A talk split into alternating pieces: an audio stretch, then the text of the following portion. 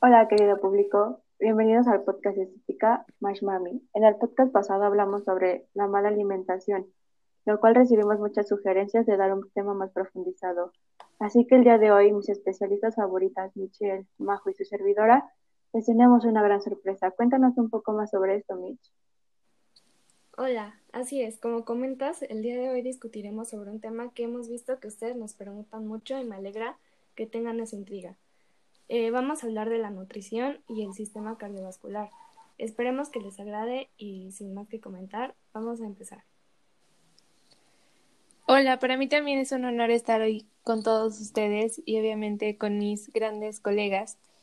Y bueno, para empezar quisiera preguntarle dos cosas a Ángeles. La primera es, ¿ella qué opina de la nutrición? Y tras sus conocimientos, ¿qué nos podría bueno, pues para empezar, la nutrición tiene gran importancia en los seres humanos, ya que es fundamental para el funcionamiento y el mantenimiento de las funciones vitales de los seres humanos. Así también tiene que ver la alimentación, que nos ayuda a mantener el equilibrio homeostático en el organismo, tanto en procesos macrosistémicos como la digestión o el metabolismo. Existen seis clases de nutrientes en el cuerpo que el cuerpo necesita diariamente, las cuales son agua, vitaminas, minerales, carbohidratos, proteínas y grasas. También permite realizar procesos moleculares, que son los aminoácidos, las enzimas, vitaminas y los minerales. Eh, estos procesos son fisiológicos y bioquímicos en los cuales se consumen y se gastan calorías. Ahora, Majo, ¿nos podrías explicar más sobre el sistema digestivo, por favor? Claro, bueno, en el sistema digestivo existe un proceso que se llama el proceso digestivo, que es el proceso mediante el cual generamos los nutrientes que salen de los alimentos que consumimos. Y hay varias etapas. La primera es la ingestión, que este es un proceso voluntario que nosotros mismos hacemos o que permitimos que suceda. Eh, y aquí, bueno, se usa la boca, obviamente introducimos nuestros alimentos eh, gracias a los dientes eh, los trituramos un poco.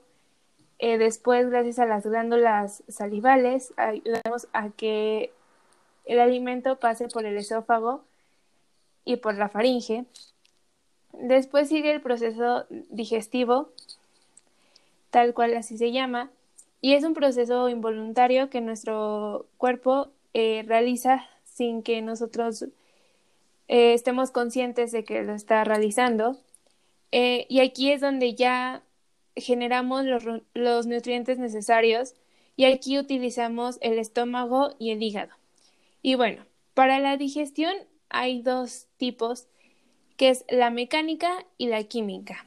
La mecánica se realiza mediante la masticación, en la que se trituran los alimentos y los movimientos del estómago que los mezclan con los jugos gástricos. En este proceso los alimentos cambian su tamaño, pero no cambian su composición química, que al contrario, en la química se produce por la acción de las enzimas, las cuales degradan el alimento, lo convierten en materia más simple que pueden pasar por la sangre, y estas enzimas están en los jugos digestivos eh, están, y fueron elaboradas por las glándulas anexas.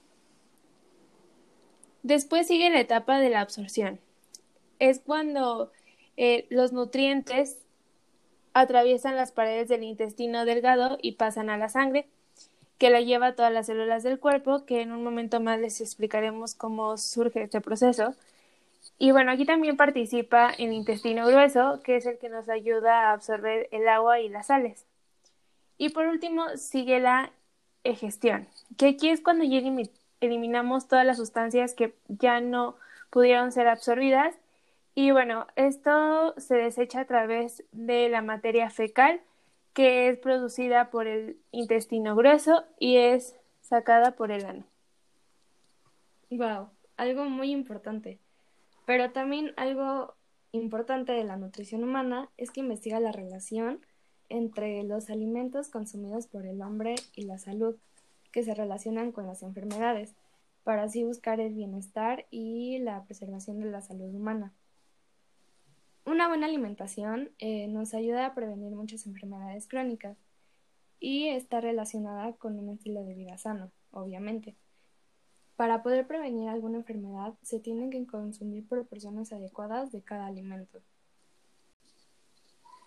Exacto, también existen diferentes tipos de nutrición. La nutrición heterótrofa, la cual es propia de los organismos heterótrofos, que son los seres que necesitan de otros para vivir, y también está la nutrición autrótrofa. Es aquella en la cual los organismos producen su propio alimento, sintetizando las sustancias esenciales que necesitan para su metabolismo a partir de las sustancias inorgánicas, como el dióxido de carbono. Un ejemplo de la nutrición heterótrofa la podemos ver con los, los hongos, los animales y la multitud de bacterias, que fabrican moléculas orgánicas complejas aprovechando la energía de los seres autótrofos que se han comido. Y en la nutrición autótrofa encontramos las bacterias que utilizan la oxidación de compuestos inorgánicos para la producción de energía, asimismo estos organismos que usan la fotosíntesis como las plantas. Wow, pues muy interesante lo que ustedes comentan, pero para poder tener una adecuada alimentación es necesario la ayuda de la pirámide nutricional, o bueno, algo básico que la mayoría debería de conocer, donde se muestra cómo debería estar constituida una dieta equilibrada. Primero está la base de la pirámide, que son los cereales y los tubérculos. En el siguiente nivel se encuentran las frutas y las verduras, y luego los alimentos de origen animal y las leguminosas. Y por, último, en, en el vértice de la pirámide están los azúcares y las grasas. Y para poder tener una alimentación adecuada debemos cubrir los siguientes requisitos. Ingreso de energía al organismo a través de la absorción de nutrientes, tales como las proteínas, las grasas y los carbohidratos. También es necesario que en el organismo, haya grasas en altas cantidades mediante la actividad física y el gasto que induce la dieta. El ingreso al cuerpo de vitaminas y minerales y nutrientes no energéticos y también podemos tomar agua aproximadamente 2 litros de agua por día, manteniendo nuestro cuerpo bien hidratado y consumir suficientes alimentos altos en fibra. Es muy interesante estos consejos que nos dio Ángeles. Em, es por eso que hoy les daré una opción rica que podrías desayunar y que es algo que yo desayuno casi todos los días y estas son las tostadas de huevo ranchero. Eh, esto consiste en que tenemos las frutas, que sería el aguacate, tenemos los frijoles, la proteína animal, que sería el huevo, y los cereales, que sería la tortilla.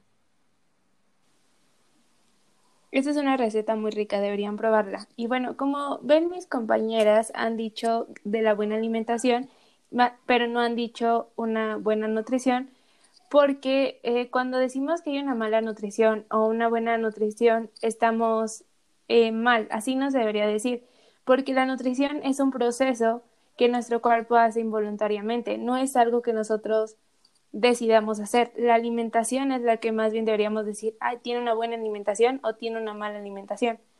Por eso es muy importante eh, entender estos conceptos, que no puedes tener una buena o una mala nutrición porque tu cuerpo es quien la realiza, no tú. Existen también dos formas diferentes de ingerir alimentos. Aparte de la vía oral, existe la enteral y la parenteral. Este tipo de alimento es sobre todo cuando se trata de pacientes con necesidades dietéticas o nutricionales especiales. Eh, la nutrición enteral es el alimento que se coloca directamente en el tubo digestivo. Y por otra parte, la nutrición parenteral es el alimento que se administra directamente eh, a la avena. Bueno, la verdad esperamos que la información acerca de la nutrición les pueda ayudar bastante lo que, lo que les hemos informado y que les haya quedado claro cada una de las cosas que dijimos. Pero bien, ahora vamos con el sistema cardiovascular. Bueno, el sistema cardiovascular está compuesto por el corazón y los vasos sanguíneos, con una red de venas, arterias y capilares que suministran oxígeno desde los pulmones a los tejidos de todo el cuerpo a través de la sangre gracias al bombeo del corazón. Asimismo, como comenta Majo, el aparato cardiovascular está conformado por el corazón, que es la bomba muscular que proporciona la energía para mover la sangre por los vasos sanguíneos. Los vasos sanguíneos son las arterias, las venas y los capilares. Son los vasos sanguíneos más pequeños que conforman el sistema de tubos elásticos de nuestro cuerpo por donde circula la sangre. Y por último, la sangre es el contenido tejido líquido que circula por los vasos. Los componentes principales de la sangre son el oxígeno y los nutrientes, que son transportados a los tejidos, además de los desechos que ya no necesita el cuerpo y que se transforman también a través del sistema vascular. Bueno, como mi compañera Ángeles les fue compartiendo un poco de cómo se lleva este proceso gracias al corazón, a los vasos sanguíneos y a la sangre, les voy a explicar eh, la primera función del sistema cardiovascular. Es, hacer, es absorber el oxígeno del aire que pasa por el torrente sanguíneo a través de los pulmones. Cuando llega a los pulmones empieza la función del aparato cardiovascular, ya que es ahí donde la sangre no oxigenada se oxigena y se regresa al corazón. Es entonces cuando el sistema cardiovascular, el corazón bombea la sangre rica en oxígeno, en cada latido la hace fluir a través de una red de vasos sanguíneos, las arterias y las ramas hasta llegar a los tejidos, incluyendo los órganos, músculos y nervios de todo el cuerpo. Cuando el sistema cardiovascular eh, logra que la sangre llegue a los capilares en los tejidos, se libera el oxígeno que utilizan las células para poder producir la energía. Estas células liberan los, los productos de desechos como el dióxido de carbono y agua, que son absorbidos y transportados por la sangre. Ahora bien, el buen funcionamiento del sistema cardiovascular lleva un funcionamiento exitoso de cada uno de los demás sistemas homeostáticos, que pues es el sistema respiratorio, el sistema digestivo y urinario. La función primaria de este sistema es suministrar a los tejidos, eh, proporcionar los nutrientes esenciales a las células para el metabolismo y así eliminar los productos de desperdicio de las células. El sistema circulatorio es el encargado de transportar los nutrientes a todas las células del cuerpo y además lleva las sustancias de desecho como el dióxido de carbono hasta los órganos del sistema excretor. Comienza, eh, bueno, se ingresa la sangre carboxigenada por medio de las venas cavas y ahí es donde inicia la aurícula derecha. Se contrae, se abre la, válvula tricúspide eh, llenando el ventrículo derecho. Sale por las arterias pulmonares y llega a los pulmones, que es donde se produce la homeostasis. Sale la sangre oxigenada, pasa a las venas pulmonares y por último llega a la aurícula izquierda.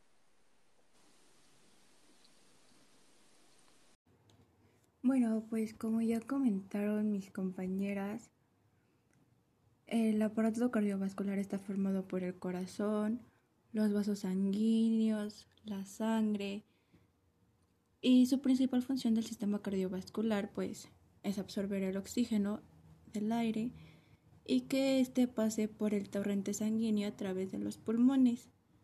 Y pues así empieza la función del aparato cardiovascular. Pero también un funcionamiento, un funcionamiento del sistema cardiovascular es el, el proceso de nutrición, ya que pues si no existiera el sistema cardiovascular no se podría llevar. También para que el alimento llegue hasta el excremento tiene que tener un lapso de dos días para que todo el procedimiento que ya comentó mi compañera Majo se pueda llevar a cabo. Bueno, la verdad esta plática se me hizo muy interesante conocer diferentes cosas que aunque sí tenía conocimiento de algunas, no, no todas. Entonces lo que ustedes dijeron también me hizo conocer un poquito más sobre el sistema cardiovascular y de la nutrición y es muy importante compartirlo con ustedes para que ustedes también estén informados al igual que nosotras. Y bueno, llegamos al final de este programa. Esperemos que les haya gustado y muchas gracias por sintonizarnos un día más y la mejor de las vibras. Muchas gracias por estar aquí. Hasta la próxima y recuerden, no dejen de escuchar el podcast Estética Mashmami. Hasta luego.